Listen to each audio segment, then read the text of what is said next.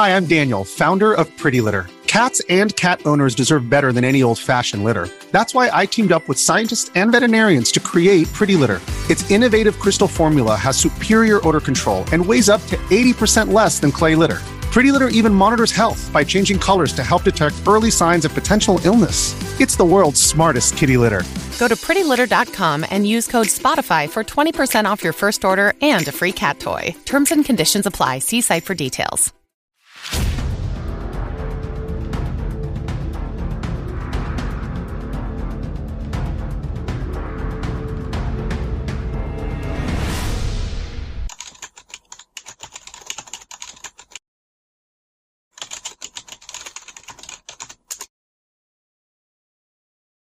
はい、皆さんこんにちは。話題の事件へようこそ。今回の考察は、未解決事件、つくば市高齢夫婦殺害事件です。この事件は、高齢夫婦が何者かに鈍器で殴打され、殺害された事件ですが、現在も犯人が特定できず、未解決となっています。境町で起きた一家4人殺傷事件と類似点が多いことから、同一犯の可能性も疑われている事件です。一体、この夫婦に何があったのか、まずは事件概要からどうぞ。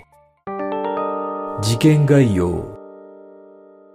2018年1月1日午後4時35分頃、茨城県つくば市の住宅でこの家に住む建築業を営む K さん当時77歳と妻の Y さん当時67歳が自宅の2階で何者かによって殺害されているのを年始の挨拶に訪れた次女夫婦らが発見し警察に通報した。司法解剖の結果、夫婦の死因は頭部などを平らの鈍器で殴られたことによる失血死と判明したため、警察は殺人事件と断定し、捜査本部を設置した。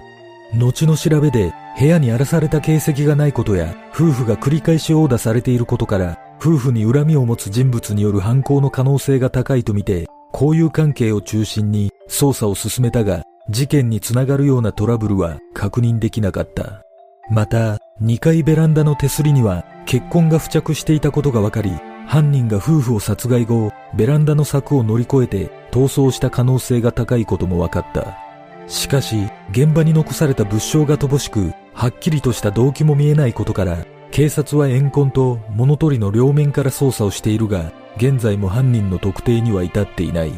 その後、犯人逮捕に結びつく情報に最高100万円の懸賞金を遺族が設けているが、捜査に進展は見られず未解決のままとなっている。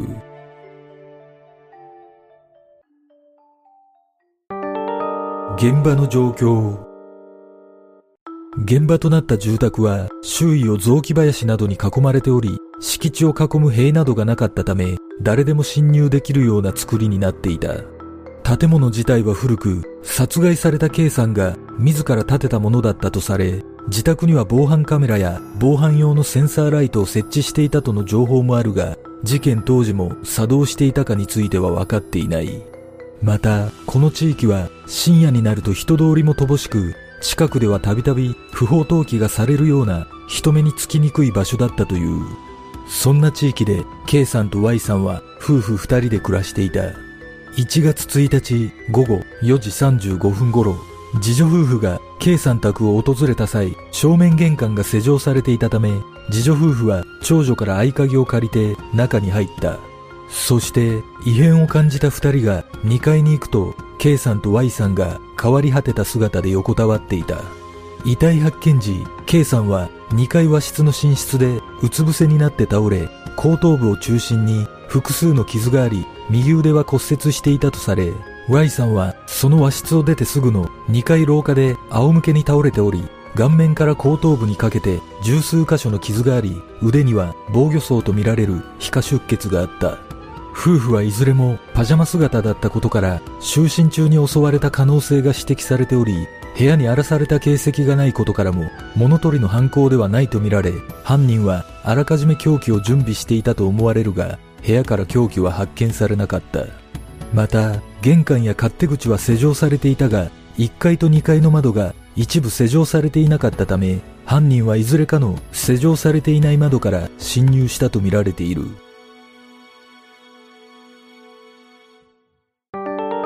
犯行時刻当初警察は夫婦が殺害された時間帯について12月30日午後6時頃に次女が電話で元日に訪問することを Y さんに伝えていたことと31日午前8時以降に Y さんの携帯電話に複数の着信があったがいずれも不在着信となっていたことからこの間に犯行が行われた可能性が高いと見ていたが捜査の結果新たな新事実が明らかになった。実は K さん夫婦が30日夜に近所のスーパーへ買い物に出かけていたことが分かり30日午後7時30分頃に帰宅していた事実が車のドライブレコーダーに残された夫婦の会話から明らかになりさらに31日午前7時頃 Y さんの知人が K さん宅を訪れた際反応がなかったことが判明したため犯行時刻は30日午後7時30分頃から31日午前7時頃までのおよそ12時間ほどであることが分かった。捜査開始から現在まで捜査員延べ1万2000人以上を投入しているが犯人特定につながるような証拠は見当たらず情報提供も少ないため警察は引き続き不審な人物や不審な車の情報提供を求めているが現在も有力な情報は得られておらず夫婦の交友関係からもトラブルは浮上していない。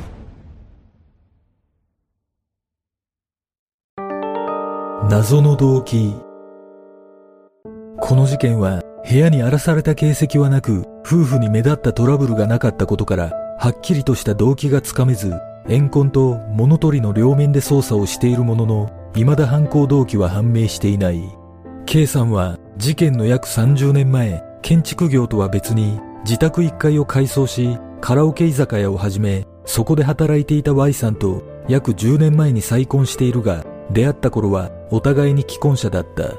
その後、経営は順調にいき、店舗を増やすなどもしていたが、事件の約5年前には年齢を理由に経営から離れ、店舗などを貸すようになっていたが、それによる金銭トラブルなどは確認されていない。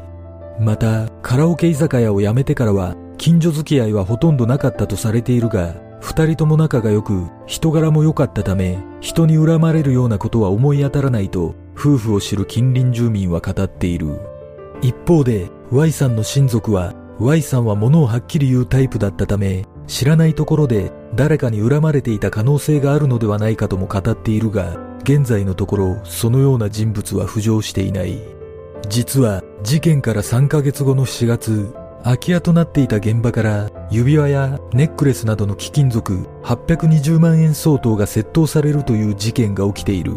その後、転売された盗難品から男二人と女一人が窃盗容疑で逮捕され、当初は殺人事件との関与も疑われたが、捜査の結果、関連性はないと判断されている。この事件の発覚によって、K さん宅には多額の貴重品が複数あったことが明らかになったことで、物取りの犯行の線は薄まり、何かしらの怨恨が動機だった可能性が高まった。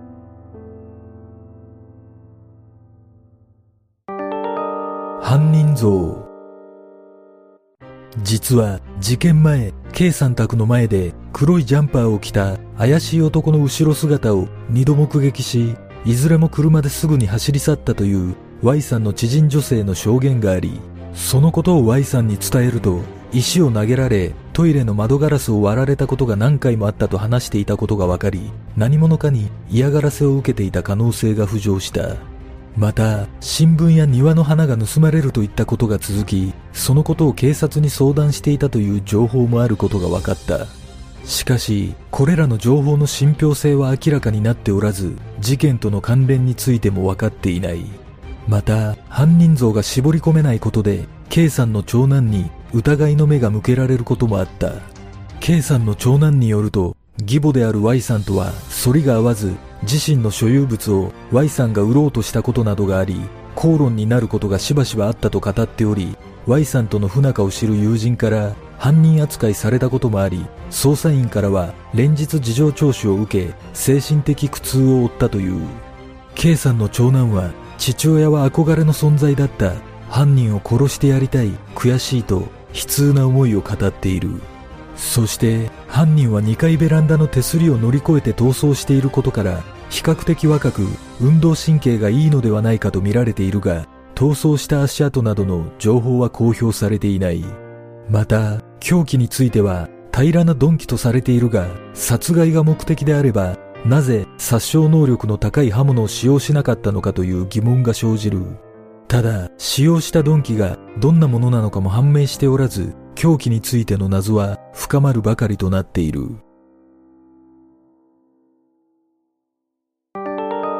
類似事件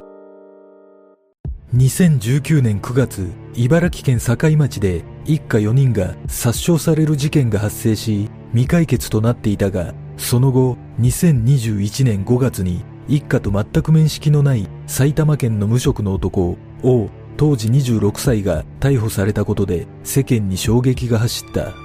この事件で逮捕された王は自宅から約30キロ離れた事件現場まで自転車で向かったとみられており、現在も動機は明らかになっていないが、つくば市の事件と状況が似ていることから、この事件も王の犯行ではないかと一部で囁かれている。犯行現場は共に茨城県内で雑木林にポツンと立つ一軒家で起きており、家の中に荒らされた形跡はなく、金品を盗まれるなど金目当てではない犯行で、交友関係にトラブルが存在しないことなど類似する点が多いと指摘されている。また、どちらも深夜の時間帯に犯行が行われているが、元警察関係者によると、両事件とも怨恨による犯行という見方もあったが、怨恨の場合、犯人は人目を気にせず、白昼堂々と現場に向かうことがあると述べており、一方で、深夜の襲撃の大半は、流しの犯行だと、自らの経験を語り、つくば市の事件も快楽殺人の可能性があると指摘している。しかし、境町では凶器に刃物が使われ、つくば市では鈍器を使用しているため相違点があることから同一犯を否定する声もある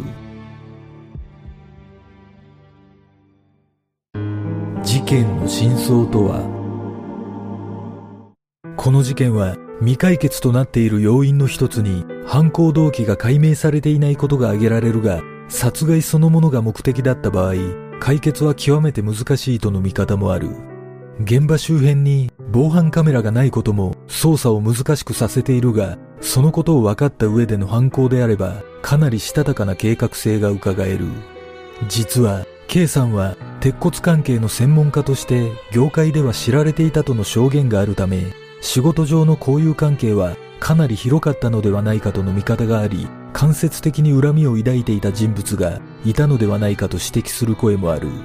また、つくば市は県内でも在留外国人の数が多いことでも知られているため、外国人が関与した可能性も考えられるといった見方もある。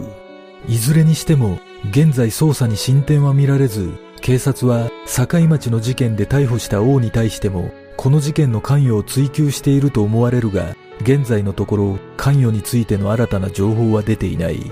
果たして、K さん夫婦を殺害した犯人は一体誰だったのか？なぜ二人は殺害されたのか、この事件の真相とは？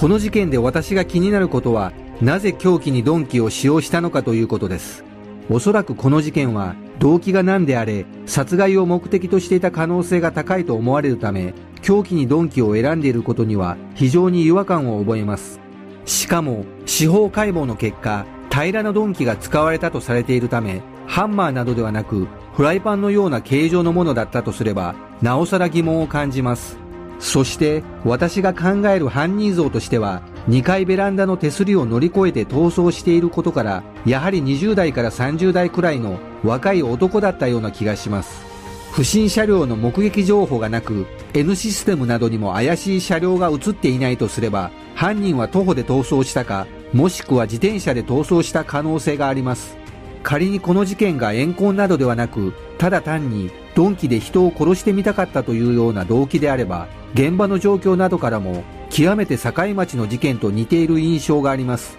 この事件も境町の事件で逮捕された王の犯行なのかは分かりませんが真犯人がいるとすれば境町の犯人とかなり類似する点が多い人物なのではないでしょうか。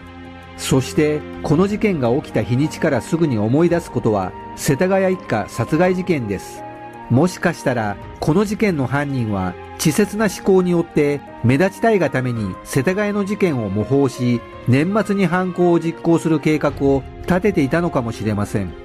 この事件で一つ私が不可解だと感じることはなぜ犯人は2階のベランダから逃走したのかということです。